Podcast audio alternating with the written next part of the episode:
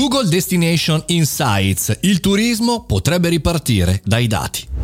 Buongiorno e bentornati al caffettino, siamo qui davanti alla macchina del caffè, io sono Mario Moroni, vi do il benvenuto nel nostro podcast, siamo qui davanti alla macchina del caffè cercando in realtà oggi la destinazione per le nostre vacanze. Chiaramente sappiamo che tutti noi stiamo cercando su Google, sappiamo che probabilmente la tendenza oggi del 2021, estate 2021 sarà rimanere eh, per lo più nel nostro paese, ma eh, non sappiamo che esiste un nuovo servizio da pochissimo e ora lo eh, sapete che si chiama Google Destination Insights, che, che cosa ci dà? Non soltanto tutti i dati, chiaramente di ricerca, quali sono le località più ricercate, eccetera, ma anche degli ottimi insights, le ottime ricerche statistiche per chi lavora nel mondo del turismo. Il sito è destinationinsights.withgoogle.com, ma se cercate Destination Insights di Google, chiaramente su Google lo trovate, vi dà la possibilità di avere un sacco di informazioni. Tra l'altro andatevelo a vedere perché ci sono dei trend interessanti, per esempio, eh, insomma, in questo contesto di cambiamenti di Covid, l'Europa meridionale, l'Italia in particolare,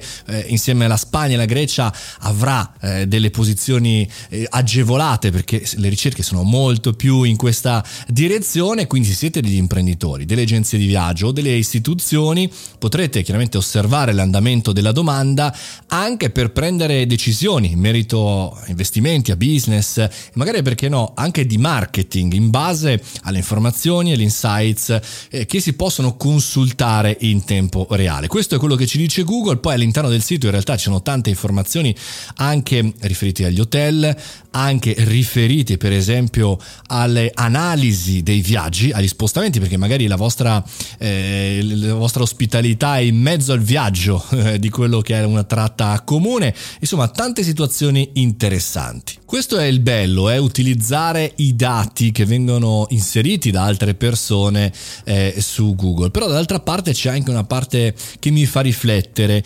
ovvero se noi chiaramente ricerchiamo in base alle ricerche di altri, come scopriremo nuovi posti che non sono stati eh, visti da nessuno oppure che sono stati visti ma sono un po' diciamo così beside, sono un po' più vicini magari alle nostre eh, abitudini, alle nostre ricerche che sono magari in definitiva diverse rispetto alla media eh, mondiale, europea e italiana. È il classico dubbio nell'utilizzare i big data. Se da una parte ci dà una mano per semplificare, dall'altra questa semplificazione non ci permette di andare in quel paesino sperduto, che ne so, della Sardegna, eh, oppure di andare in quella particolare provincia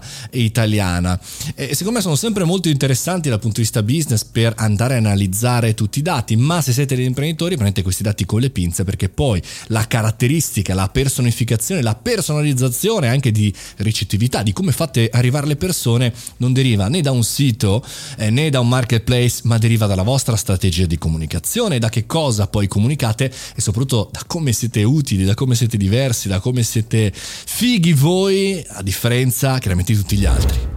E con questo caffettino estivo verso le ferie, verso le vacanze, ammesso e concesso che le facciate a luglio, agosto, settembre, che insomma magari andate via d'inverno, ma comunque ci sentiamo domani sempre qui al podcast del caffettino. Fatti bravi.